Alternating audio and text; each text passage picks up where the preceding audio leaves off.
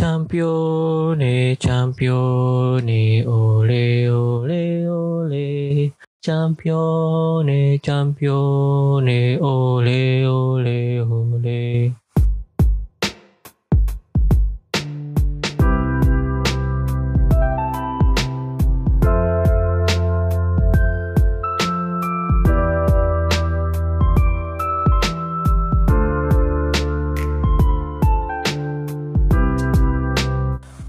Assalamualaikum warahmatullahi wabarakatuh. Selamat pagi, siang, sore, dan malam. Kembali lagi di Interisme Podcast Podcast yang bahas berita-berita seputar Inter Yang gue kutip dari sosial media Dan portal-portal berita olahraga.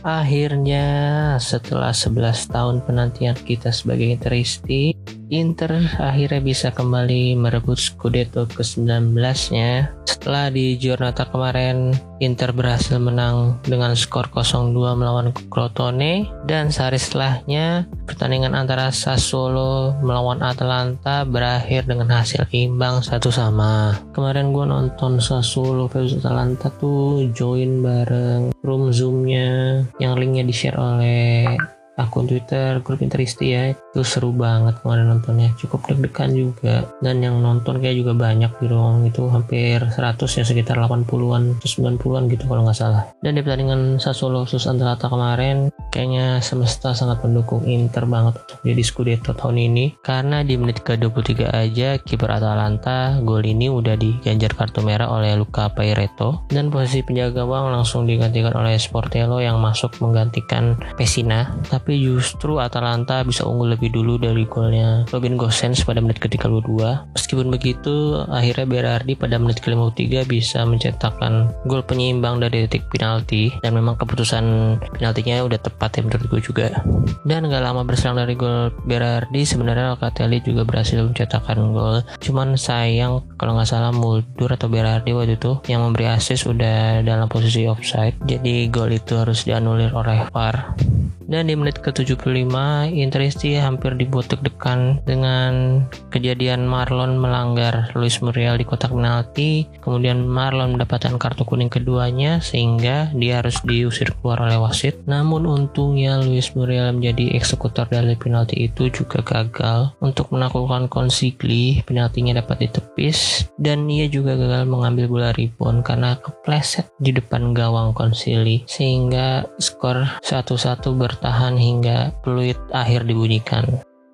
Dan kita semua interesi yang ada di room zoom itu langsung ngechance dan nyanyi-nyanyi.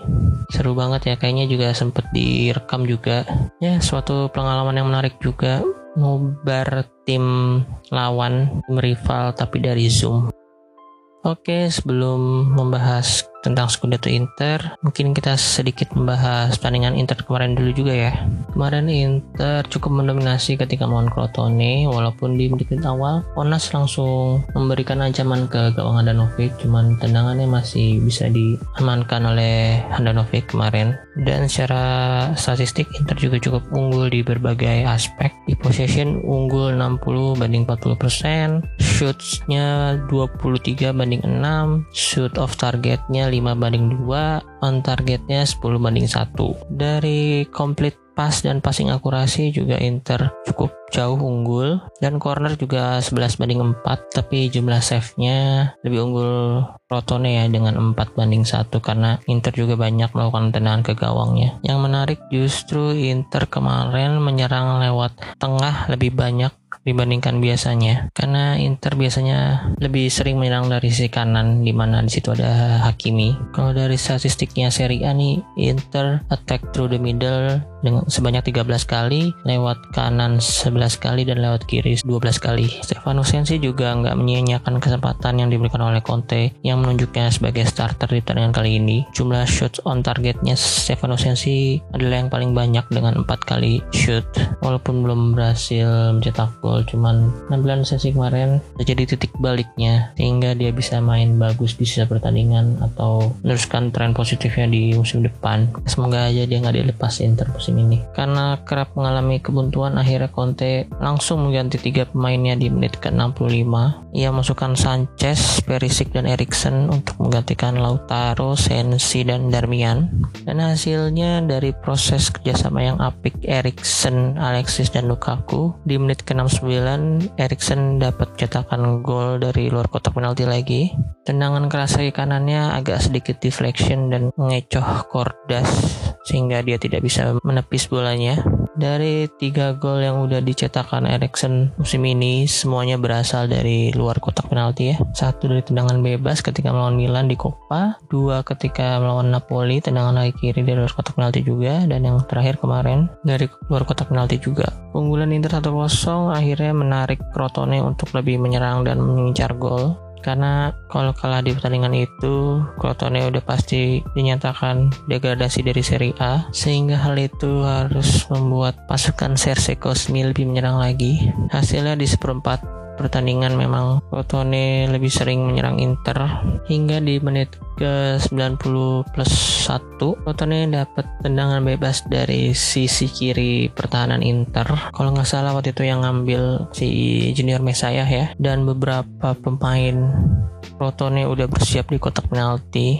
Kayaknya hanya menyisakan satu atau dua gitu di luar kotak penalti Inter. Cuma tendangan bebasnya waktu itu bisa dihalau oleh back Inter kalau nggak salah. Bastoni atau Skriniar ya. Kemudian bola liar yang dihalau ke luar kotak penalti Inter berhasil direbut oleh Barella.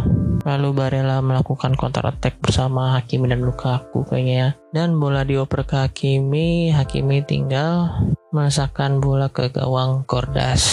Cuman kayaknya agak sedikit beruntung juga ya karena bolanya ngolong di kaki Kordas kemarin. Gol tersebut sebenarnya sempat diprotes oleh pemain Crotone karena Barella dianggap melakukan pelanggaran. Cuma wasit tetap mengesahkan gol itu dan meniup peluit panjang untuk menutup pertandingan. Untuk man of the match bagi gue si Hakimi kemarin ya.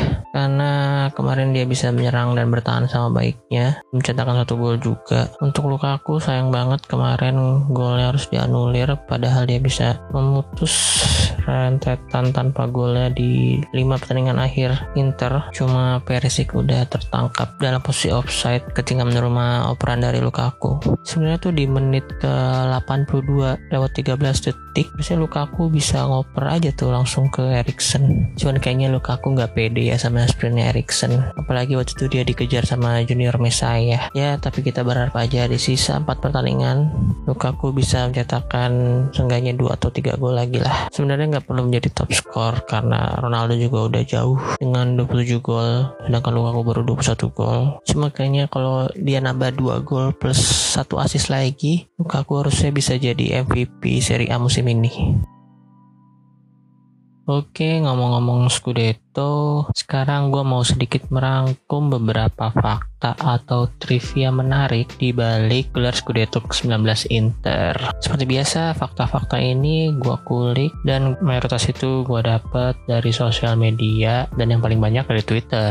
Kalau yang pertama nih dari akun official Instagramnya Inter langsung. Kemarin ketika Inter Scudetto, hari minggunya langsung banyak public figure legend Inter, mantan pemain Inter, sampai pemain-pemain Inter yang udah dijual atau yang lagi dipinjamkan sekarang, itu pada bikin story semua untuk mengucapkan selamat kepada Inter dengan ngetek Inter dan ngasih foto-foto mereka selama main di Inter atau sedang menggunakan atribut Inter. Dan kayaknya semuanya itu di repost sama akun official Instagram Inter di story. Tapi ada satu nama nih yang gak di repost sama adminnya. Nama itu adalah Mauro Icardi. Kenapa ya sampai sekarang hubungan Inter dan Icardi kayaknya memang belum diperbaiki secara resmi gitu. Apalagi ketika Inter kalah melawan Milan di paruh pertama, Wanda istrinya Icardi sempat memberikan selamat kepada AC Milan. Cuman masa nge-repost doang nggak mau gitu. Padahal Icardi udah besar hati untuk mengucapkan selamat ke mantan timnya dan ke teman-temannya. Padahal nama kayak Keta Balde, Rene Krin, Murilo, bahkan Del Piero aja di repost di story Nah, itu fakta yang pertama ya.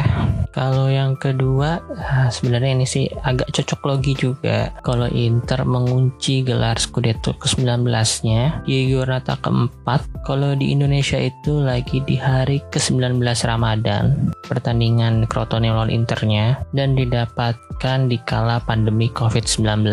Ya, jadi ada banyak angka 19 di Scudetto ini. Si kebetulan doang dan cocok logi gue aja.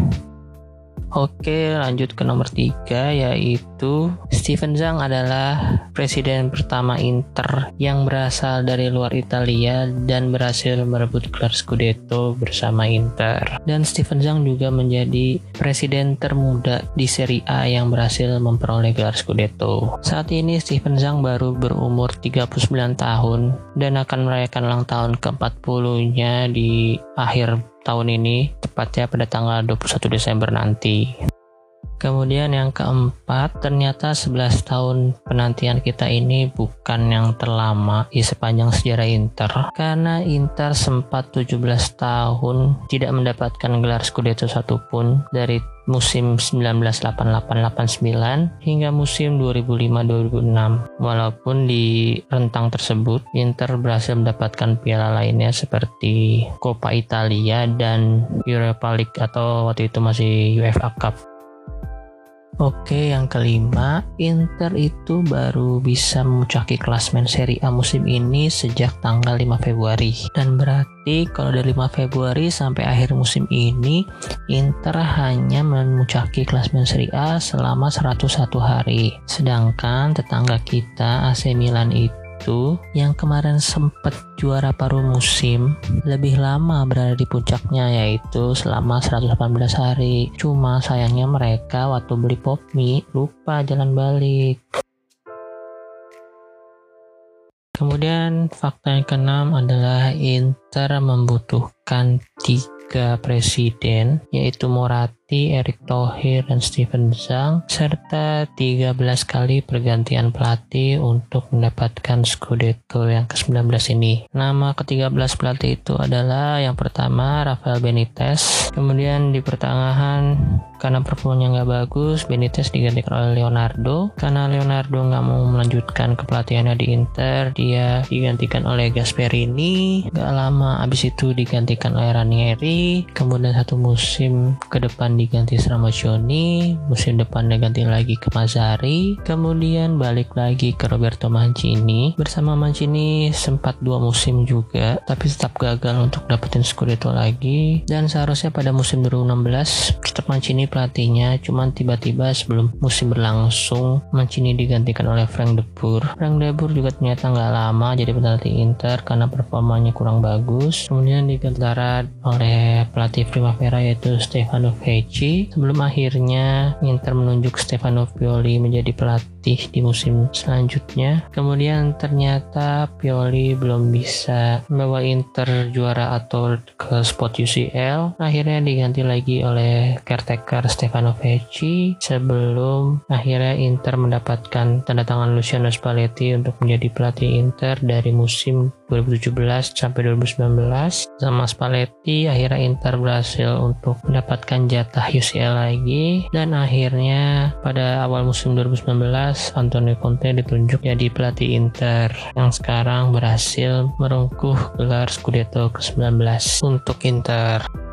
Oke, fakta ketujuh nih, kita mulai masuk ke Conte. Kita udah tahu semuanya kalau Ibrahimovic itu memang cukup sering untuk menjuarai liga domestik bersama tim-timnya di mana pun dia bermain. Sejak dari tahun 2003, kalau dia bermain full season bersama satu tim itu, dia selalu menjuarai liga domestik. Dan faktanya dia cuma gagal tiga kali sampai musim ini dan tiga-tiganya itu itu digagalkan oleh tim yang dilatih oleh Antonio Conte pada tahun 2011-2012 saat dia main full season bersama Milan musim itu. Juara Liga Italia adalah Juventus yang dilatih oleh Antonio Conte. Kemudian pada musim 2016-2017 ketika Ibra main di MU, juara Liga Inggris adalah Chelsea yang saat itu dilatih Antonio Conte. Dan yang terakhir pada musim ini yaitu 2020-2021 Liga Italia dimenangkan oleh Inter yang dilatih oleh Antonio Conte juga. Tadi gue highlight full season ya karena sebenarnya pada tahun 2020 itu Ibra udah main di Milan. Cuma dia kan masuknya pas winter atau di pertengahan musim kan jadi nggak dihitung full season Oke, untuk fakta ke-8, ada satu nama yang selalu mendampingi pelatih Inter di kala Inter berhasil mendapatkan Scudetto. Sosok ini ada ketika Roberto menjadi pelatih Inter di journey pertamanya yaitu dari tahun 2004 sampai 2008, kemudian bersama Jose Mourinho 2008-2010 dan sekarang bersama Conte dari 2019. Nama tersebut adalah Gabriele Oriali atau yang sering dipanggil Lele. Sosok mantan striker Inter ini memang nggak secara langsung kelihatan ya. Cuman gue yakin si Lele ini adalah orang yang penting di squad Conte saat ini maupun di squad Inter sebelumnya. Dan perannya itu kayak seperti kayak konsultan mungkin ya bagi Conte dan manajemen. Jadi itu jadi kayak penyeimbang di antara tim Conte bersama pemain-pemainnya dan tim manajemen. Dan sering kali dia juga kelihatan di pinggir lapangan bersama Conte dan sangat sangat emosional ketika Inter berhasil mencetakkan gol sehingga bisa memberi semangat lebih bagi pemain-pemain Inter yang sedang bermain di lapangan ataupun yang lagi di bench. Oke, untuk fakta yang kesembilan, pasti ini kalian udah sering lihat di sosial media dan memang lagi banyak diomongin di berbagai macam platform sosial media, yaitu fakta kalau Conte adalah pelatih yang mengawali hegemoni Juventus untuk menjuarai Serie A 9 kali berturut-turut. Pada musim 2011-2012, Conte berhasil menjuarai Serie A bersama Juventus, kemudian meneruskannya di musim 2012-2013 dan 2013-2014. Setelah itu, Conte digantikan oleh beberapa nama pelatih dan hingga akhirnya ketika saat ini ia melatih Inter Milan. Di musim 2020-2021 akhirnya Conte berhasil meruntuhkan rentetan gelar Scudetto Juventus dan berhenti di angka 9 kali berturut-turut. Dan bisa jadi nih Conte juga bisa memperoleh gelar di musim berikutnya bersama Inter. Jadi tiga kali berturut-turut juga. Kemudian Conte diganti pelatih lainnya kayak Simeone atau Esteban Cambiaso. Dan ketika Inter udah 9 kali berturut-turut hegemoninya dipatahkan lagi oleh Conte yang mungkin di masa depan akan melatih Pordenone. Kan nggak ada yang tahu. Oke selanjutnya kita ke fakta terakhir fakta ke 10 karena gua nggak mungkin terlalu banyak nanti durasinya kepanjangan. Di musim ini walaupun jumlah golnya saat ini masih kalah dari Atalanta yang sudah mencetakkan 79 gol sedangkan Inter baru 74 gol saat ini tapi Inter menjadi tim Serie A yang memiliki pemain terbanyak dengan jumlah sedikitnya 3 gol yaitu dengan 9 pemain nama-namanya ada Romelu Lukaku, Lautaro Martinez, Ashraf Hakimi, Alexis Sanchez, Milan Skriniar, Matteo Darmian, Ivan Perisic, D'Ambrosio, dan Nicolo Barella. Kalau D'Ambrosio sih gue udah gak heran ya, beberapa musim memang dia sering cetak gol seenggaknya dua atau tiga. Skriniar dan Darmian ini yang cukup mengejutkan. Dan Inter bisa aja memiliki 10 pemain kalau Eriksen di sisa 4 pertandingan ke depan bisa mencetakkan seenggaknya satu gol lagi.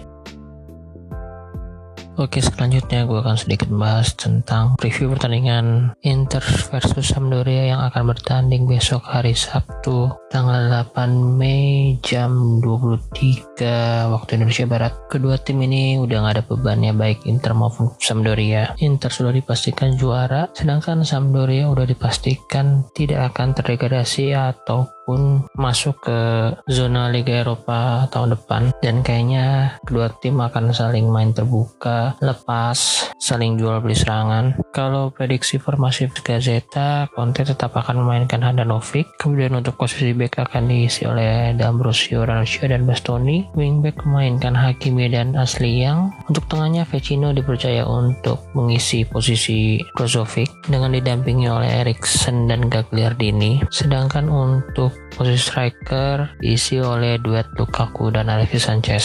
Sebenarnya sih harapan gua Conte akan merombak total seluruh squadnya dan tentunya akan memainkan Yunus Radu menggantikan Samir Handanovic tapi kayaknya kali ini Conte akan berusaha untuk membalaskan kekalahan Inter di paruh pertama dengan skor 2-1 untuk kemenangan ke Sampdoria kemarin. Harusnya sih kalau Inter main tanpa beban biasanya main bagus dan hasilnya akan maksimal seperti tahun lalu ya. Kalau tahun lalu setelah pertandingan Inter melawan Fiorentina yang berakhir imbang 0-0 Juve sudah dipastikan juara karena poinnya tidak akan terkejar lagi oleh tim mana pun termasuk Inter yang berada di posisi 2 saat itu. Dan setelahnya di tiga pertandingan terakhir Inter. Melawan Genoa, Napoli, dan Atalanta Inter bisa memenangkan ketiga pertandingan itu. Dan dengan clean sheet pula semoga aja Inter bisa mengulanginya lagi tahun ini. Dan walaupun Conte masih memainkan beberapa nama yang sudah sering starter di pertandingan sebelumnya semoga Conte bisa memanfaatkan lima pergantian pemain babak kedua dan bisa memberikan beberapa menit ke pemain yang jarang main terutama Pinamonti dan Sensi ya. Kemudian untuk Sampdoria sendiri mereka juga kayaknya nggak terlalu